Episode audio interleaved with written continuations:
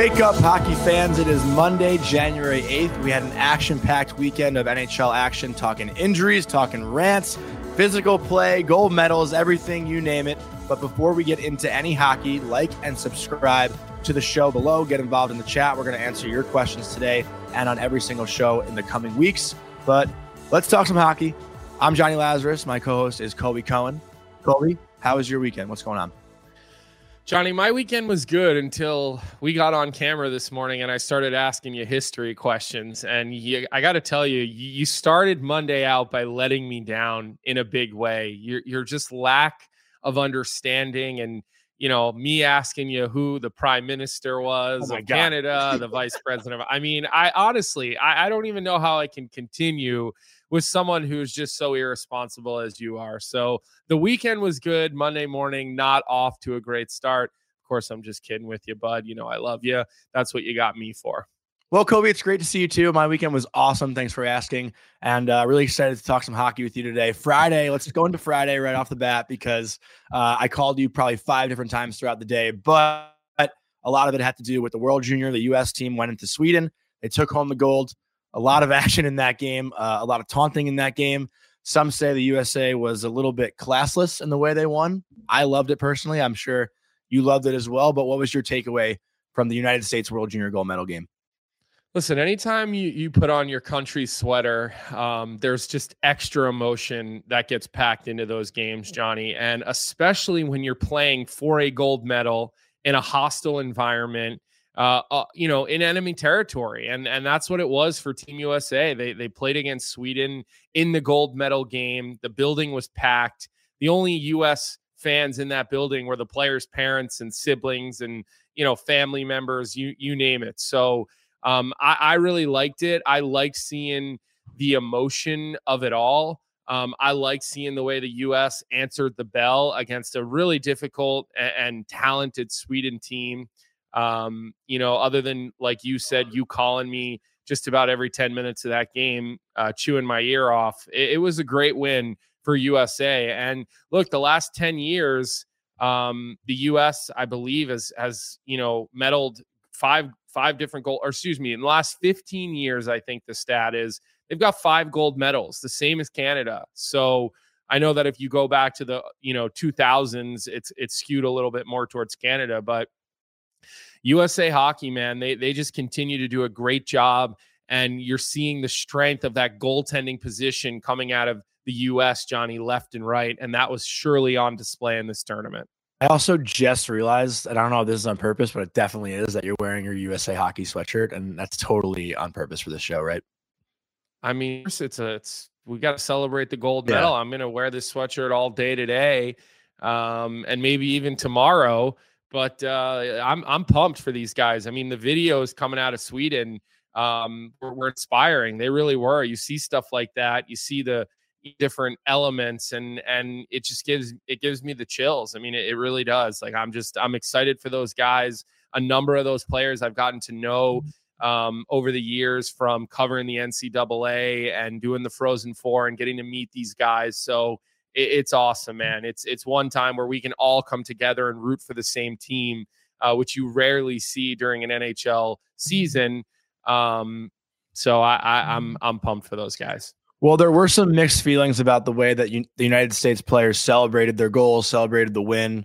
Uh, I think I personally loved it. And before I kind of send it over to you, everyone always complains that hockey players don't show enough personality, right? Like, you know, they go about their business, they play the game, and that's it. But these guys, like these kids, and Ryan Leonard to me especially, he scored a beautiful individual goal. Then he blows kisses to the stands, puts his ear up saying, I can't hear you. I mean, that's exactly what you want, not only from the United States of America players, but just hockey players in general. Like, I would have loved it if a Swedish player scored and like, and like, you know, went by the United States bench and kind of quieted them down. Like, you know, I think it's all good for the game. But Ryan Leonard, man, like, I've gotten to know that kid uh, as well, covering BC. I play with his brother John at UMass, and I'll be doing some more BC games later on the second half of college hockey. But he is an electric factory in every sense of that word. And I can't wait to see him uh, lace him up with Alexander Ovechkin in the future. But this goal, this Selly, everything about it was unbelievable, and I love the way that he got the fans to uh, to hate him a little bit.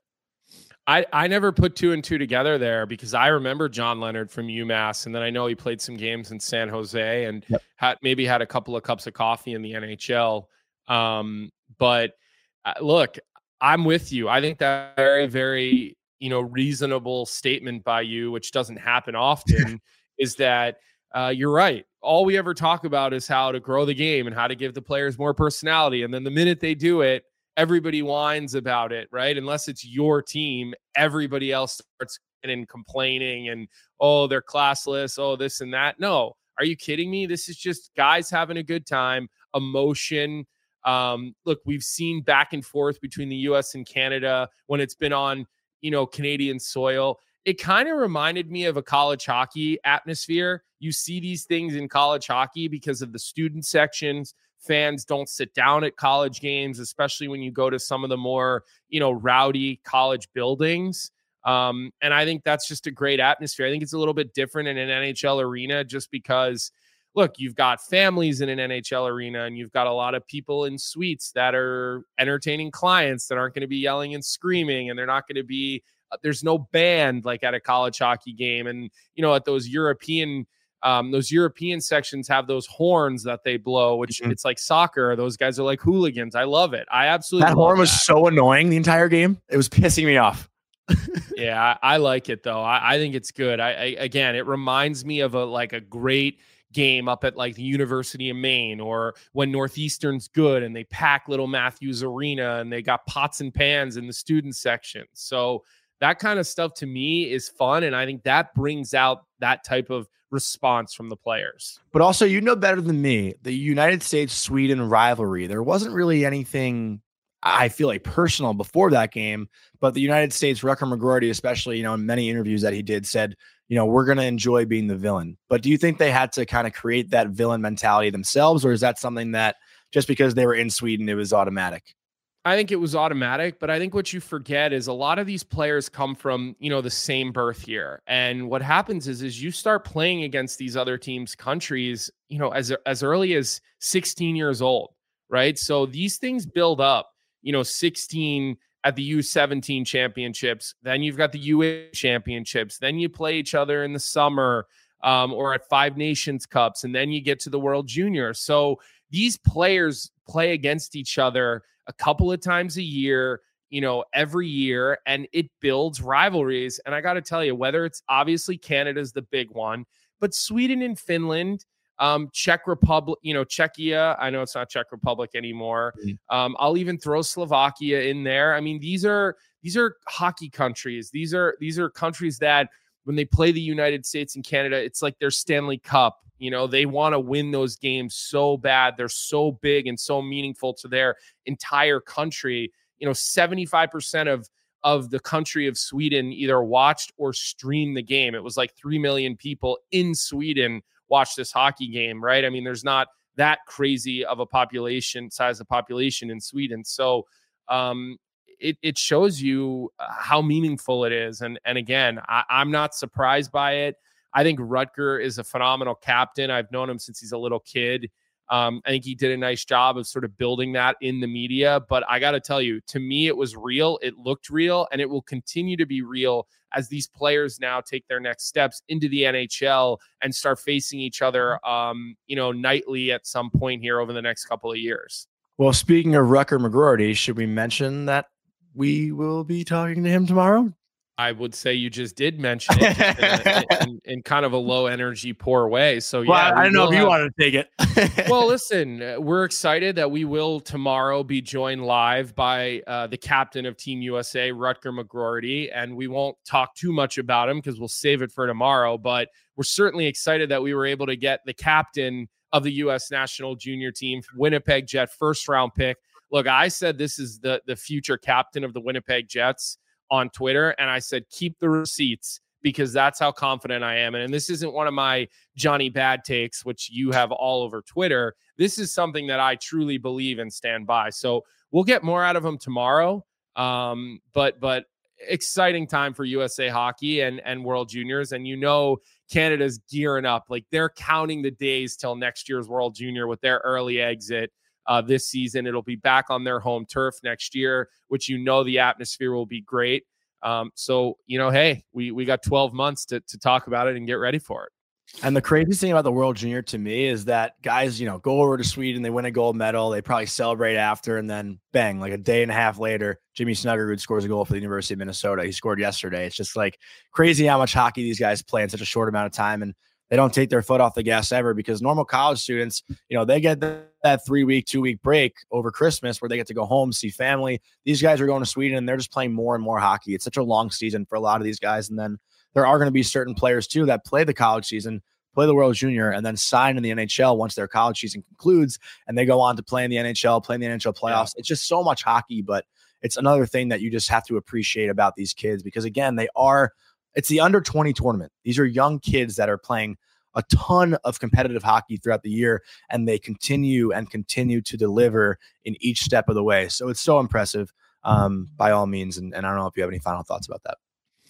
Well, look, you mentioned guys who are going to jump right into the NHL. I mean, Cutter Gauthier is going to play for the Philadelphia Flyers this year. And whether that is three games uh, in April after BC competes in the Frozen Four, I think the Frozen Four this year is April. Is that a guarantee? 9th or, 9th or 10th.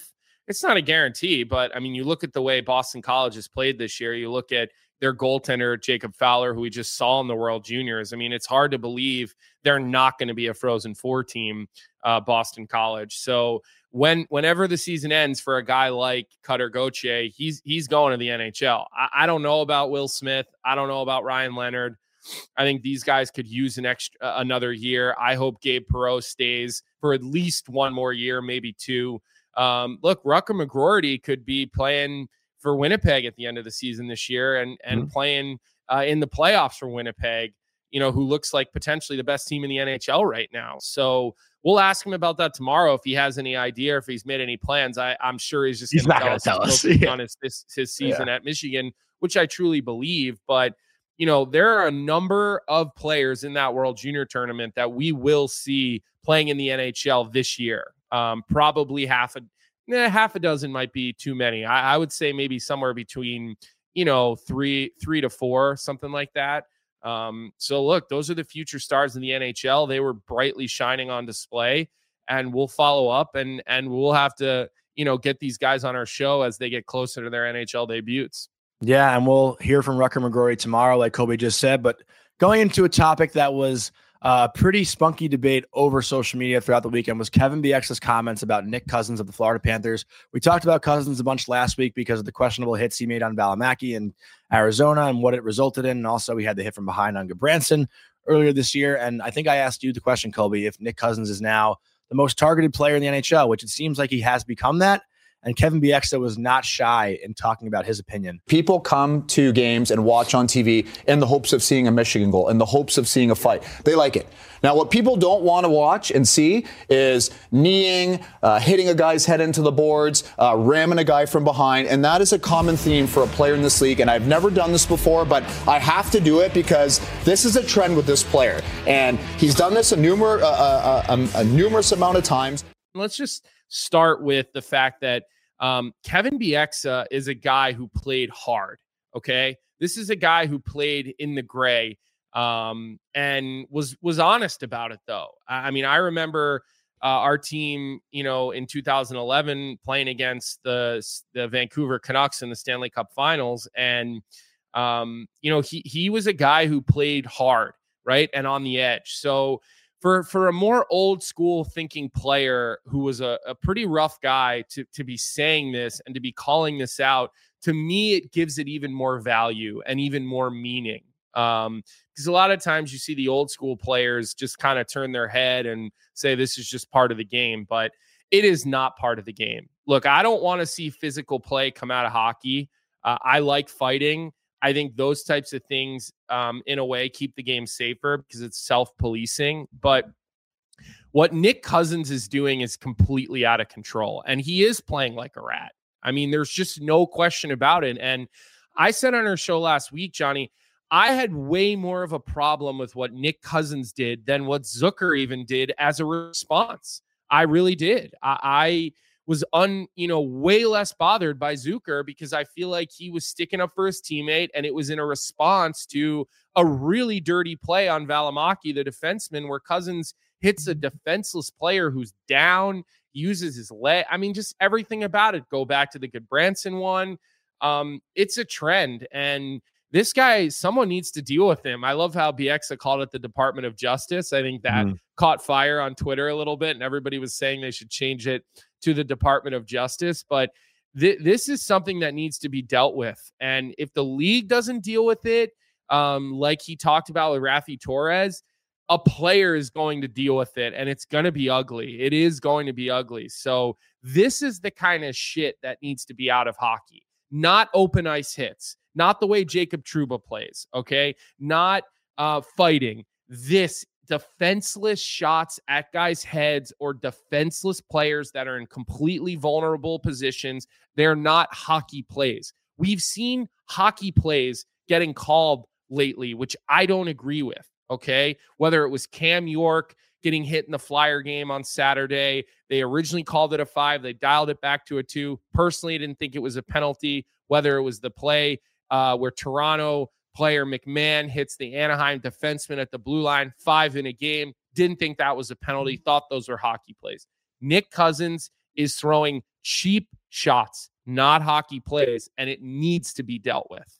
Well, I also think that's the problem too, is the lack of retribution. Because when Nick Cousins makes a play like that and throws a cheap shot, and there's no punishment to it, you're basically saying that that's allowed and that's okay and that's acceptable. I think that's been the bigger issue. Like, had Nick Cousins been thrown out of that Columbus game, we don't see Branson act the way he did. We don't see anything kind of transpire in result of that hit. Same thing in, in Arizona. Nick Cousins doesn't get a fine, he doesn't get suspended, nothing happens. Zucker gets, you know, all of those. And that's that's the message that's being sent. And again, like I know Kevin Bieksa has said, I, I heard Nick Cousins is a good guy.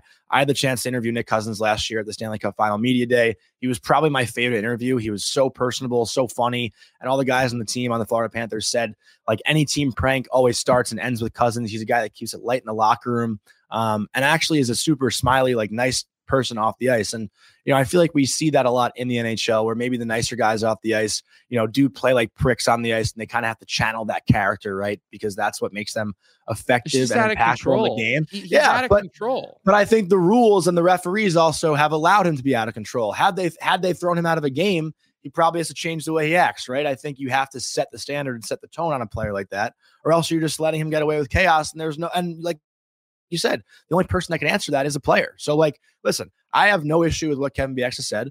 I have no issue with the comments that have been made about Nick Cousins. But with that said, I still think you need players like Nick Cousins. You need players that do play on the edge and do stir the pot and aren't afraid. Like Kevin make, Bieksa did. Yeah. Like yeah. Kevin Bieksa did. But again, I think there's something to be said that if every NHL player played to the rule book and played a clean game, we'd have nothing to fucking talk about.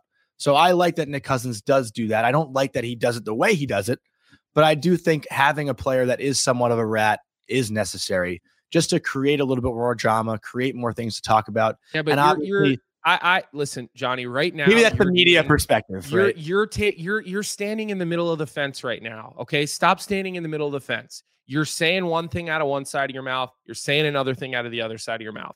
You either like it or you don't and I don't think you actually like it. Listen, Jacob I don't Trouba like the action. plays in the gray. Jacob Trouba plays in the gray. He will run you over. He will crush you at center ice, and then he will drop his gloves and he will answer for it. Okay. To me, the hits that he throws sometimes are gray, but they're clean. You know what I mean? Kevin Bieksa played in the gray. Okay. Brad Marchand, you know, he, he's he's gone too far, which is why he's seen a number of suspensions. But okay, play in the gray. All right. Play physical, play hard, play a little bit dirty. But when you're taking shots at a defenseless player, whether it was Gudbranson, whether it was Valimaki, that is a rat. That is not gray. Okay. Like I want guys to play in the gray too, but right now you're you're defending him while also taking no, issue no, no. with him. Pick a I'm side. defending here. him as a person. I'm defending him as a person. I'm not defending not what he's this done. personal. No, but this I'm not. Def- not anything about him as a person. Okay, he's a good guy. He's loved by his teammates. That's fine. We're not talking about that. We're talking about the 60 minutes of hockey in which he is paid to represent a team, in which he is hurting, by the way, a team that is playing phenomenally, but he seems to be the stain on that. And again, it's going to need to be dealt with, and it's going to be dealt with by a player if the league doesn't deal with it. And right now, we're not seeing it. So you know what comes next for this guy. And you know what it is? It's a guy like Jacob Trouba who comes sniffing for him up the middle and ends up smoking him and giving him a concussion. And you know, you know the rest of the story. I don't think I defended any of his actions. To be fair, yes, you did. No, you I didn't. Right I, in the middle of the fence. No, I did you, not. I was just saying the NHL still. Need, you you do know there's receipts. We we we record I know, these. Shows. I know that I tend to do that, but in this case, I don't think I did it. But I will say this: like we talked a lot last week about the Ryan Hartman Cole Perfetti situation, where you know Hartman takes a shot at a pretty much innocent guy. Like this is what could happen to the Florida Panthers if Cousins keeps running around and acting like a fucking yeah. But idiot. more information on that situation came out. The more that information came out, you know, uh, Russo wrote a great piece in The Athletic about that, where he got Hartman's side of the story. And it kind of turns out that Cole Perfetti is everything that I said on the show last week. I mean, that kid, uh, he just looks worse and worse the way he handled it. Hartman basically said he was a liar. Uh, Hartman said that the kid was trying to goat him because he was wearing a mic. I mean, I said that Perfetti needed to grow a pair. Wow does that ever look to be the right thing? I mean, yeah. because that that He's kid just painted a huge target on his back, and he is going to be getting ridiculed by every player on every team moving forward. So, look, there, has been a number of these, Jonny, uh, and, and these hits that are you know creating buzz and creating drama. And how, how about the Brendan Smith hit on Connor Bedard? Connor Bedard takes the hit. He's got a broken jaw. Um, you know, we all saw it. It's been left and right. Basically, every fan in Chicago said that this was a dirty hit. Luke Richardson said it wasn't a dirty hit. I thought that personally, it was completely clean. It, it, it wasn't even that big of a hit. Brendan mm-hmm. Smith just stood his ground, and Brendan Smith is a big, strong guy. Um, he's a guy who does play in the gray at times, but I don't consider Brendan Smith to be a dirty player whatsoever. And by your standards, he's a nice guy. Okay. And I do mean that because I like Smitty, but that's just, you know, the little Johnny Sunshine and Rainbows. What did you think of this hit? I mean, I, I just, to me, it was totally clean. Well, I'll tell you what. Here's the difference between Brendan Smith and Nick Cousins. Brendan Smith answers the bell. If Nick Cousins is going to do what he does, he can't turtle and shy away from being fucking hit and, and fighting.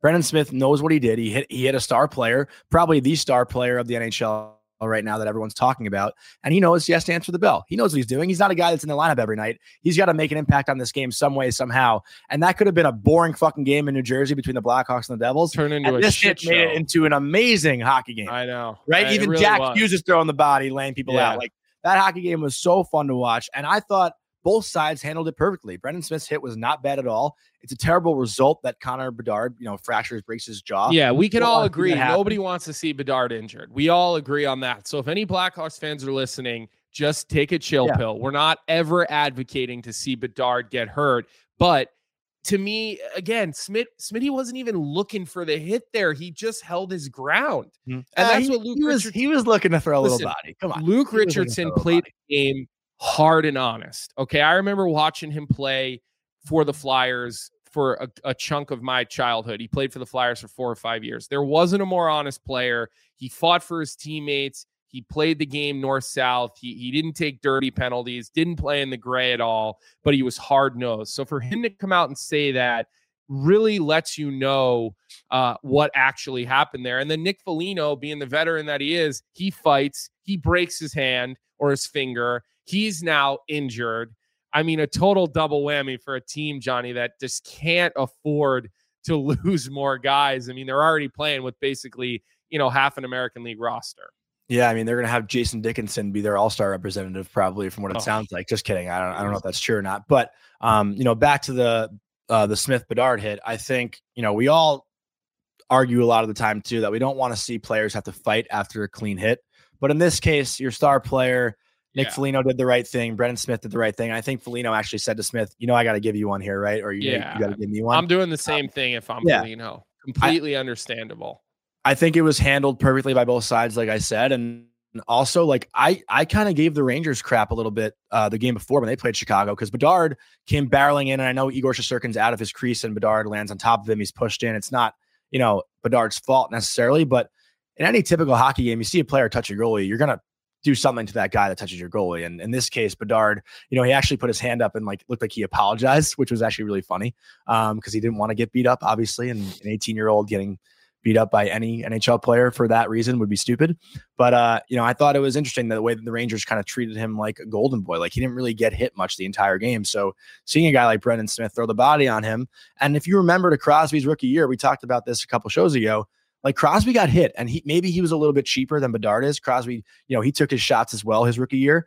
But well, he also whined a lot. Yeah, but Crosby these guys was, shouldn't was be unhittable. Be they shouldn't be unhittable though. You know, like I, I, I think agree. Bedard Bedard should be treated with a little more respect than the typical, you know, rookie in the NHL. But I like that Brendan Smith wasn't afraid to throw the body on him. I totally disagree with that. I think you treat every player with a certain level of respect because they're out on the ice. But when the puck drops, I, I don't think you're sitting there saying, you know, oh, I, I, it's Connor Bedard. I'm not going to go there. So you're not going to run him. That, that game sparked a total shit show. Um, guys are injured. A lot of a lot of things came out of that game, Jonny, for the New Jersey Devils, a team that is really, you know, fighting to get back into the playoff spot. They occupy a playoff spot right now, but I got to tell you, not pretty in New Jersey. They've got a major, major string of injuries to their top players: Hischier, Hughes, Siegenthaler, Nosek, Haula, Hamilton, Meier, Palat, Miller, Lazar, and Dawes all are injured right now for the New Jersey Devils. What an absolute shit show for a team that had high expectations. They've got horrible goaltending problems. They lose 6 4 to Vancouver. And I'm just shaking my head throughout that game because they just never get a save ever. I'm not, even if the goalie doesn't let up any soft goals in a game, they never get a big save. They never get a timely save. I mean, they got major goaltending problems that need to be addressed. And it's not like they've got a, a guy coming back from injury that they can, you know, uh, hang their hat on. They're in trouble in goal and it, with their injuries. I, I'm not really sure how they're going to cling and and stay in the playoff picture unless they get healthy quick. I'll tell you how they're going to stay in the playoff picture because the Washington Capitals suck and they have no chance of making it. Except they keep winning games and they keep hanging around and you keep saying that and then they go out and, and they continue to beat good teams. They're not beating bottom feeder teams. They're beating playoff let's teams not get off topic let's not get off topic but the devils it's interesting because last year in the playoffs akira schmid comes in in the first round after the first two games where Vitek Vanecek started against the Rangers and let up five goals in each of those games. Kira Schmid comes in and he looks like he's the savior of the Devils franchise. The next Marty Brodeur, everyone's raving about him. Uh, I think it was Schmid happens was like the title when the Devils beat the Rangers in Game Seven, but I don't know what happens from year to year with goaltenders, right? We see it not only with the Devils, but it happens in general. Like there are a lot of guys I can think of that have, you know, one incredible season and they followed up with a weaker season the, the following year. I mean, you know, we're going to talk about the All Stars coming up. Igor Shesterkin's on the All Star list this year, and he hasn't had the best season this year. But do you know anything about the goaltending situations? Maybe it's mental with how guys can so stand on I'll their just, head one year and then I'll, I'll just re- regurgitate something Brian Boucher once told me. I think he told me this when we were at the 2018 Olympics, both both working for NBC, and I think we were at dinner one night and we were kind of talking mm-hmm. about his own career and how he put together good stretches of number one goaltending, but never sustained it long term as a number one. And he told me that it's it's it's all up here. He said very few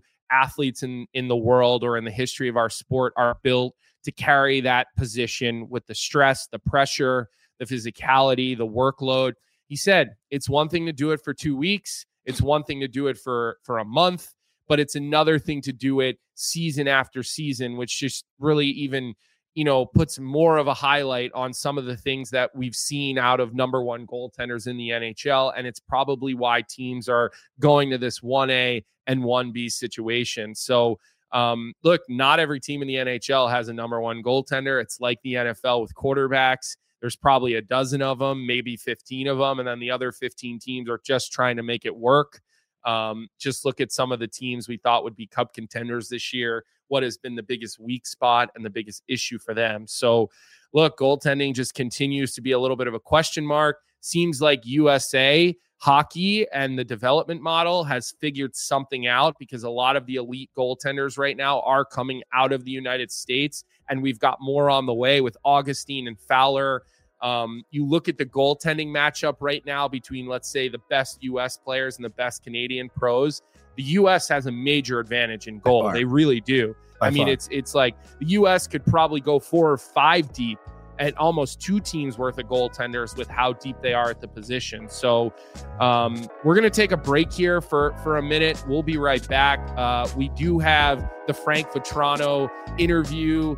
Uh, he will be jumping on the show here to talk about the story uh, of him and I beefing all those years ago.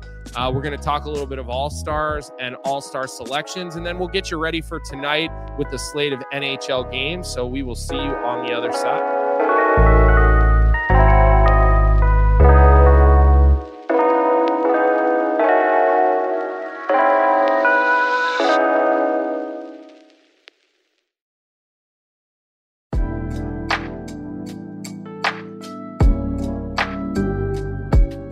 Do want to talk about the All Star selections.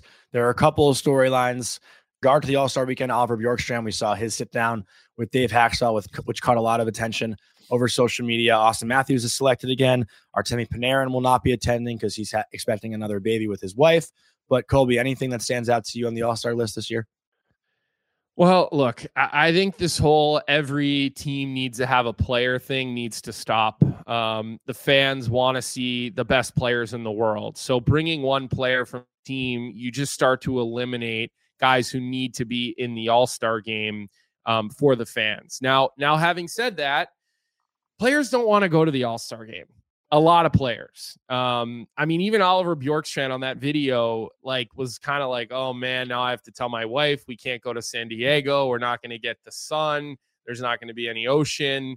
Um, you'd think a guy like Oliver Bjorkstrand would be over the moon to be named to an All Star game. Uh, because look, I don't think that's really somebody that people are are you know no disrespect to him. When you put him up with Auston Matthews, it's like, wait, what? So I just think that the, the NHL needs to figure something out with this All Star game because it's just continued to kind of get worse and worse and hard to watch. Um, and I think one of the big issues is that players love their All Star break. Um, they really do. They that that week and that extra time you get by not being an All Star is just so important for your body, for your mind to kind of heal yourself, to refresh yourself for the sprint towards the playoffs. It also doesn't help when the best goal scorer of all time, or soon to be, Alexander Ovechkin, basically comes out in the open and says he doesn't want to go. Uh, I don't think that that helps the case for All Star Weekend, like you said, Colby, that players don't want to go. But again, I still think the All Star Game and All Star Weekend is so necessary. I mean, you have the game's biggest players on a pretty big stage, especially this year in Toronto. It's going to be an amazing event this year. You know, in the biggest hockey city, I would argue in the NHL, um, and I don't think that's actually arguable. Pretty sure 100% of people would agree with that. It's but Mecca, there's no doubt. But would you say, like, you know, I know the NFL does their Pro Bowl after the season. Is, is there a that. you can't no. right? You can't put it after the season. Like I don't know. I mean, the, look, I think having it in a warm weather climate is smart. I think players were were pretty excited to do the one in South Florida. Was that I don't know? Was that last season last, last or was that two last seasons year. ago? Yeah. But then in the same breath, you watch the All Star skills competition and the building was half empty, which is a terrible look uh, for the league. So I think they got it right by putting the skills competition back all in one place on the ice. I think now they're trying to bribe players in the skills competition with money. I think Billion that's always, yeah, like I think that's hmm. always a smart idea, but I don't know whether you need to tell players, look, if you play in the All Star game, you still get those extra three days on your bye week, so you get that extra time to to rest up and heal. Like I, I don't know what the answer is. I'm just letting you know that certain times fans think players didn't get you know didn't make the all-star game but it's because they didn't want to go and they're a big enough name and a big enough you know star that they could go to their gm and say look i've got nagging hip flexor issues or groin issues so i, I don't want to go. Um, so at the end of the day like I, I just think that they need to figure something out because i remember as a kid watching the all-star east versus west uh, watching owen nolan point on his breakaway against Dominik Hasek. Um, you know, watching guys play for a car that used to be a big deal. You know, watching Jeremy Roenick throw a hit in the All Star game, like these are all memories I have as a kid. And now, honestly, like I'm like, oh, the All Star game's on. Yeah, I guess I'll flip it on. It, yeah. It's just, it's really something they need to kind of reinvent and figure out with the players.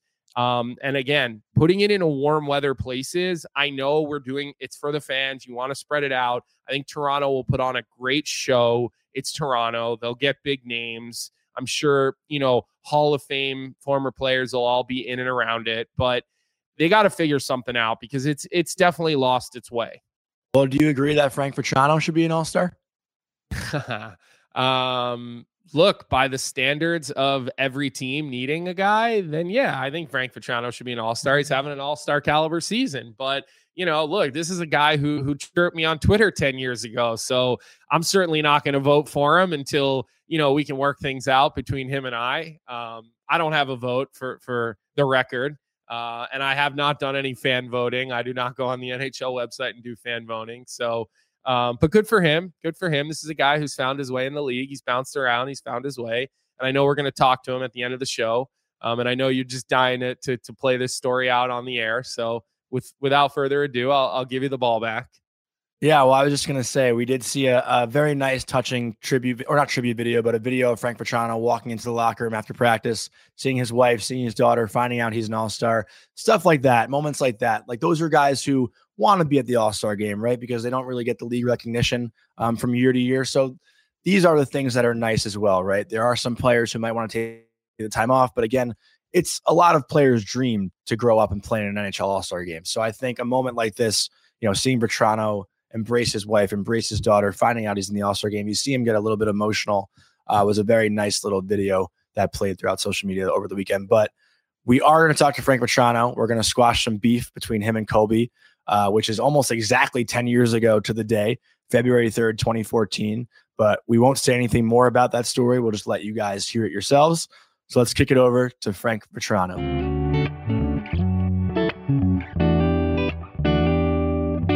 So a couple weeks ago, I ran to an old UMass friend of mine at the Anaheim Ducks morning skate at Madison Square Garden. I told him that I was doing a new show with Colby Cohen and asked him if he had known Colby at all. And without hesitation, he said, I don't know if we've ever met, but we had Twitter beef like probably 10 or 15 years ago.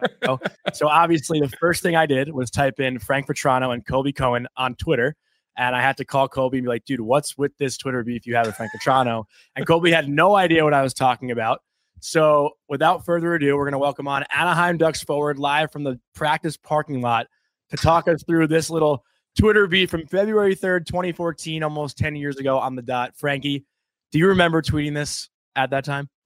Yeah, I do. First of all, thanks for having me on, guys. It's uh, awesome what you guys are doing. But uh, yeah, it's just a stupid me, 18 year old kid. I think I was watching, I think at the time, Cole, you were maybe doing, were you doing NESN at the time?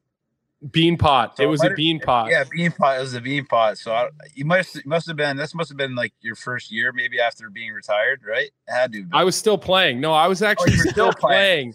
playing. I was injured. Playing. I was injured, and this was like my second broadcast ever. Also, yeah, let's say that this is their first time talking face to face. People need to know that because yeah, Colby's yeah, so yeah. red right now. I've never seen him this red. I'm dying laughing. This is unbelievable. Yeah, he wasn't saying like anything like bad, eh, like just stupid. 18 years old, like everyone that I hate now, just you know, using their Twitter thumbs and stuff. And I just basically subtweeted. So if any of you don't know subtweets, basically you don't tag anyone. So I didn't think that he would see it. And I just said, he'll be calling us so many weird brags on this broadcast or whatever I said. and literally, I'm not even kidding. It was probably less than five minutes. And I remember I was sitting, I was living in an eight person house at UMass with eight with eight of us, and we were just watching the thing. I was like, "Holy shit!" He just tweeted back at me. he just tweeted back about all of his accolades and all that stuff. And at the time, I was like, "What am I going to say?" At the time, I'm an 18 year old kid. Like, I'm serving a year and a half suspension from the NCAA at UMass uh, for for a transfer penalty from BC. So, at the time, I really couldn't say anything. But you know, he got me. well, well, let me just say this, Frank when all the chips have, and the dust has settled, I think you have the last laugh as you've gone on to have an awesome NHL career. So, you know, good for you. Not easy to do, you know, being undrafted, having to sit out a year at college. And then, you know, from there, you just kind of started going uphill with your game. So I think you get the last laugh on this one. But I, I remember, and and this was probably my first. I don't know. I i had probably done three or four broadcasts before. I was still playing. My contract had just expired with the Bruins, but I had uh, sports hernia, groin surgery. So I was just in Boston, living there, working out, training, rehabbing, and doing NESN stuff. And like I was terrible on TV at this point, absolutely terrible. And and in all honesty, super um like you know unsure of my work. I had very little confidence on TV. I did not know what I was doing. I was insecure about it. And when I would work, I would search my name on Twitter because I was so concerned with what everybody else thought and what people were saying. So when I saw that, I'm like, what the fuck? Like, why is this other hockey player chirping me? Um, and obviously, like, I look you up. I'm like, who is this guy? And at the time, like, oh, I'm like an, an NTDP guy. I'm like, we all are supposed to like have each other's backs. Um, so I was pissed, and I definitely came back with like as cocky as I could be. Even more um, weird brags. You know, they were it. not. I loved it. They, Trust me, they, I love that stuff. That stuff's great they were not weird brags. I just came with what I could come with. Yeah. Um, but I, I honestly, like, I was super insecure as a broadcaster. You gave me a complex, Frank. Like, yeah, I was like, oh my God, I, I don't know what I'm doing. So, what they tell you in broadcasting is just like lean on your playing experience. And I really didn't yeah. know how to do that without just sounding and bragging about what I had done in Hockey East. So, what you said was totally fair. Like, I will say that you're, you're probably, you know, you're taking the fall a little saying you're just being a dumb 18 year old but i'm sure i'm sure it was warranted by me no it was great you're doing great now you have a great career post hockey it's awesome to see what you're doing but i mean i'd probably do the same thing too if i was on there i don't know what to say you only really go off of your experience so i'd probably be doing the same thing Frankie, have you been a little bit more careful with your tweeting now over the last 10 years? oh, I don't even tweet. I don't even go on it anymore. It's just a distraction. I can't even go on. I, early on in my career, I used to chirp back at fans and whatnot, but it's just like, what's the point? You know, like there's, they want me to tweet back. So I don't even, I don't even go on Twitter. I don't do anything. I just stay on like Instagram and stuff, but I even try and stay away from that. I think it's just, uh, it's a distraction. I think it's stuff that you don't even need. Sometimes it fuels you, but at the, at the end of the day, like you know what kind of player you are, you know what kind of team you're part of. Like if anyone your team's getting beef, like no one knows what's going yeah. on in that room. So I, I, think it's a distraction overall. Well, that's where we differ because if I were you, if, if you guys had held on to that win against the Leafs last night, I would have went on Twitter and been like, "You like that B hand shelf, Leafs fans?" I know. Well, Frank, on our show yesterday, he asked me who I thought would win that game and like, do I think Anaheim's for real? And I was like, look, I think Anaheim had a great start to the season. I'm like, but they're in a rebuild. I don't think it's fair you know, to have expectations that they're going to beat the Leafs. And I know, look, you're going out to win every night. There's no doubt. Like you play the game hard. Uh, you show up in big moments and you have in your career. But Jonny's response to me was, Oh, you're dogging Anaheim because you're beef with Frank Vatrano. And I'm like, You're never going to let this go. I'm like, yeah, I know, right? he, he's the one keeping this thing alive here. I'm so I'm glad we're able to yeah, exactly. Yeah, like you said, I think as a team, like we're going through a rebuild, but we're also trying to win too. That's the whole point of playing this game is you're trying to win every single night. I think you know we've been through a bunch of injuries this year. We really haven't had a full lineup. Uh, you know, we missed Zegras for some time now. We're missing Leo. We missed Killer, who's a huge part of our team that we've added last year. And um, you know, once we have a healthy team, like you know, we're competing in games. There's been some games that slipped away from us, but you know, we're just trying to compete every single night and just be a hard team to play against. Can you talk about the lifestyle away from the ring? Because I don't think people get to hear from the the guys who play down in California. And uh, you know, I've seen you doing a lot of media stuff lately. You were at NHL Network a couple weeks ago, uh, doing a little shopping tour in New York City with Ryan Strome. What's the the lifestyle like away from the rink down there in Anaheim? Oh, it's awesome. I've been so fortunate to play in some great cities. Like I played in Boston, played in, I was in Florida for almost five years, and obviously be in New York for you know four or five months. And I kind of been able to play close to home for both teams that you could say consider close to home, especially being New York. New York, I think, is the best city in the world. That was unbelievable experience. I mean, everyone always asks me about New York, and I always say that's that's playing in the NHL. The way going to MSG every single day, and just the fans, how they're diehards, and you know they're honest and they're blue collar, and that's what I love. That's that's what I'm all about. And now being in Anaheim, kind of completely different than being in a hockey, a big hockey market. Um, you know, the, the sun's always shining. It's 70 degrees every single day. You can get away from the rink if you have a bad day. You can go to the beach and uh, you see the ocean from your house. It, it's pretty incredible. Um, I feel like it's similar to Florida. I love it here.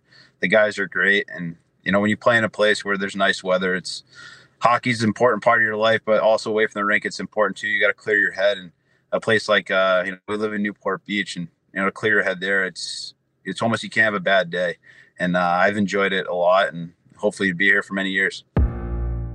Well, first off, thanks for to Frank Vatrano for coming on. He was sitting in the parking lot at the practice rink waiting to go in as we uh, we were talking with him obviously a 3 hour time change so we we talked to him on Friday before he even found out that he was an all-star so we'll we'll give him the congrats that are due it's it's obviously an incredible accomplishment but look I give him credit for for coming on and for agreeing to do that and I, I honestly I had no idea how that was going to go because you just you just never know kind of the route guys are going to take. I mean, I know me, I, I probably would have held my ground no matter what, even if I was totally in the wrong. Um, but but I am glad that he came on. I'm glad that we were able to kind of meet, even though virtually. Uh, we we we both played at the national team. We we've got plenty of connections through Hockey East. Um, and I just remember back to that at a time where I, I was not I was not confident in my broadcasting. I was so new at it. Um, and I would look at my name on Twitter, which I never do anymore. I've learned my lesson the hard way on that. um, and when I saw that, like it made me feel like shit. And so obviously I had to lash out and I had to be as cocky as I could. You know, at the time, Frank hadn't played, I don't know, maybe one game in the NCAA. It's not like he had put this career together. Um, so I'm like, who is this guy ripping me? uh, like let's compare resumes. Now he gets the last laugh. Look at his bank account um, and his playing resume. But I give him credit for coming on. I'm glad we were able to squash that. I'm sure it won't be the last time we have to have somebody come on that I've had, you know, some sort of feud with. But how cringy is it to see 10 year old tweets, Jonny? I mean, I could only imagine you're painful on Twitter now. So I can only imagine how painful you were 10 years ago oh man, thinking about that, it, it gives me the chills a little bit. I mean, I don't cringe at any of my tweets. I'm fucking hilarious. But anything I see of you, anything I see of you, the best way to go about it. Colby Cohen has so many weird brags, and then to throw out more brags is, is just the, the cherry on top the, the perfect Listen, way to when answer. You first that. start broadcasting, you don't know what you're doing, so you just lean on your playing experience and what happened when you played. And look, I had just come off a very successful college career. I mean, I, that's not an opinion, that's a fact. And so now I was a terrible pro, which I'm happy to say I was a total flop, total flop. Got handed NHL opportunities in Colorado. Uh, then they got rid of me, and then you know couldn't get more than a, a healthy scratch sniff the rest of my life. So, um, you know, I, I'm afraid, I'm not afraid to call it like I see it one way or the other. And you know, it, it, was funny. And when you reminded me of this thing, yeah. I didn't even remember that this existed. I can't believe um, he remembered. That was the crazier part. I was like, you know, Colby I mean, goes, actually, I've never met him, but we had Twitter beef 10 years ago. I was like, that what? That's so fucking But I, so I do love how he admitted the fact that like he was sitting there with his buddies, he chirped me, and then he was like, Holy shit, he replied. I'm sure him and his teammates were sitting around just absolutely eating that up, yeah. loving it, which you know, people on Twitter, they're always just looking for a reply. So that that was great. Honestly, give, give him a lot of credit. Now I'm now I'm rooting for Frank Vatrano. I've only heard good things about him. Hey. He's played with some of my closest friends. So credit to you too, Colby. You you kissed his ass enough maybe to get invited to a cup party if he wins it someday. I think that's. Uh... I don't uh, need to go to a cup party. I've been to those, Jonny. I got a ring, pal. Yeah, I haven't, I guess, which is which would be cool. But also, you know, credit to you too for talking about your illustrious career as well. I think it's important on the broadcast. Like, you know, if I were to do that, uh, you know, I'll give a shout out to our good friend Tyler Murray, who we do a lot of NESN broadcasts with. And if Tyler asked me about my successful hockey career, I'd say, you know, well, Tyler, when I won the tier two state championship back in seventh grade, uh, you know, it was a really good experience for me to learn how to build a culture and win. Like that's all I. Had. But have. you, but you did play Division One. You played for a former NHL head coach, or excuse me, assistant coach, who who's you know in Greg Carvel. Um, you played for a good program, so you've seen what it should look like. You've been around what it should look like. You were, you know, around Makar and and different super elite players, which I think you can learn a lot from just being around guys like that. So that was great. um, again, thanks to Frank Vatrano for coming on, for doing that with a three hour time change, um, really sporadic. Like we said, it won't be the last time that we got to bring someone on that I've beefed with. We'll, we'll, we'll try to make it regular. We know people enjoy that kind of stuff. Um, so yeah, that was great. What do we and, got going on tonight, Jonny? Well, Colby, before we go into tonight, we do have some breaking news. The Toronto Maple Leafs just tweeted per the Daily Faceoff, which I'm seeing right now on Twitter, that William Nylander has signed an eight-year contract extension, ninety-two million dollars. Oh my god! so good for Willie Nylander. I don't know if that's good for the Maple Leafs organization, but love to see guys get paid. I don't think we'll dive too deep into it unless you have a comment on it quickly before we wrap up the show today. Listen, uh, good for him. I'm with you. Get get paid, right? But man, 11 and a half million a year for eight years AAV or whatever the actual number is, you know, that listen, the the Toronto Maple Leafs are going to continue to stack up an offense. Um, and they're going to continue to have a patchwork D corps. And let me know when that works out. You know, let me know when they win a couple of rounds. Let me know when they lift that big silver cup because the way they're constructing their rosters, it ain't going to happen. It, it's not going to happen. I said I didn't agree with it last week. I still don't agree with it. It doesn't mean I don't think the player is playing at an all star caliber right now, but I just think their roster is so flawed and they just continue to say, we'll deal with this today. We'll figure out the D thing later. Well, they've been doing that for years and years and years. And where has it got them? So I think your math was correct. It's 11.5 million per year. So kudos to you for the, good math. Give some snaps. So um, that means Marner is going to get about 27 million a year when he signs his new deal. Mm-hmm. And it looks like there's still a bit of work getting done per Darren Dreger, but uh, he is the one who reported the news first. I won't go too deep into it because we don't have every single detail of the deal and whatnot. But like you said before, there are four games tonight the Vancouver Canucks and the New York Rangers. I'll actually be going to the Canucks morning skate right after we get off the call here. Then uh, the Penguins and Flyers, the Battle of Pennsylvania, which hopefully can kind of get sparked up again. I feel like it hasn't been that good over the past couple years, but now that the Flyers are relevant again, you know, maybe we'll see a little bit of a, a heated battle tonight. Then the Dallas Stars and Minnesota Wild, who have been a bit of a, rivalry as of late as well. And to finish thing off, finish things off, we got the Boston. Well, Bruins. how about well, you can't you can't breeze that game without not mentioning well, the fact go that back to it. I was just going to say Marc Andre Fleury gets a win tonight. He overtakes Marty Brodeur for second all time in wins. Um, the guy's incredible. I think tomorrow, if he breaks it, we're going to have to talk a little bit about um, we're gonna, excuse me, overtakes Patrick Roy for second all, all time, not Marty Brodeur, but Brodeur's one. Um, um, we we will see if he breaks that. We'll we'll dive into that tomorrow. We'll talk about the legends of of the crease all time. I got to call his 500th win uh, in Montreal with Chicago. I don't know if uh, maybe two years ago that might have been. That was one of the coolest games I ever called because the fans were cheering for Fleury in Montreal in a game that the Blackhawks were winning, obviously, if it was his 500th win. I mean, the whole building, Fleury, Fleury. When does a, an opposing team ever do that, Jonny? So we'll get more into that tomorrow. Not, I know I cut you off and I went into something there. I know you were gonna, you were gonna. Well, I know you're not sorry about it. you're right. I'm not sorry about it. I don't know why I said that, but Boston and Colorado potential Stanley Cup preview. Potential. That's what Colorado I was gonna say before you cut me off. Cruising. yeah. Well, nobody cares what you have to say, so I'll just take it from there. Uh, any final thoughts, my man? Any final thoughts? I'll give uh, you the ball. Go ahead. I don't know Close if I can out. get any fucking thoughts out with the, the amount of times you're going to cut me off. Um, no, just four four really good games tonight. All teams that are in the playoff picture. Um, I think all really strong rivalries of some sort. I mean, you can make a case that the Ranger Canucks 1994 Stanley Cup rematch or whatever, you know, 30 years uh, later. I don't know if it's a rivalry right now, but uh, we'll see Quinn Hughes and Adam Fox go at it, two of the best defensemen in today's NHL. So I'm sure that'll be a, a, fun matchup to watch. And like I said, the Battle of Pennsylvania, the Stars of Minnesota have had a ton of playoff battles over the past couple years. And then, like we just said, the Boston Bruins, the Colorado Avalanche, possible Stanley Cup final preview. So um, four really good hockey games tonight. I'm sure that's going to make for a great show tomorrow morning to talk about what happens in these games tonight. But that's really all I got for today's show, Colby. Um, so if you want to wrap it up, you can have the last word today. Well, listen, we appreciate, as always, everybody who watches the show, listens to the show. Don't forget to like and subscribe on the Daily Faceoffs YouTube page. Um, don't forget to check them out on X. They have been tweeting clips of the show. If you're curious what we're all about, you'll get to see some of the, you know, takes that we have, some of the arguments that we have. Um, get on at 9 a.m. Watch us live on YouTube. We've got tons of videos, tons of interactive stuff on Twitter. We appreciate the questions today. Make sure you get in the chat.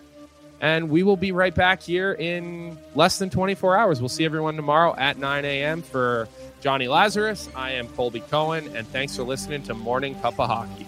And thanks to our producer, Vic.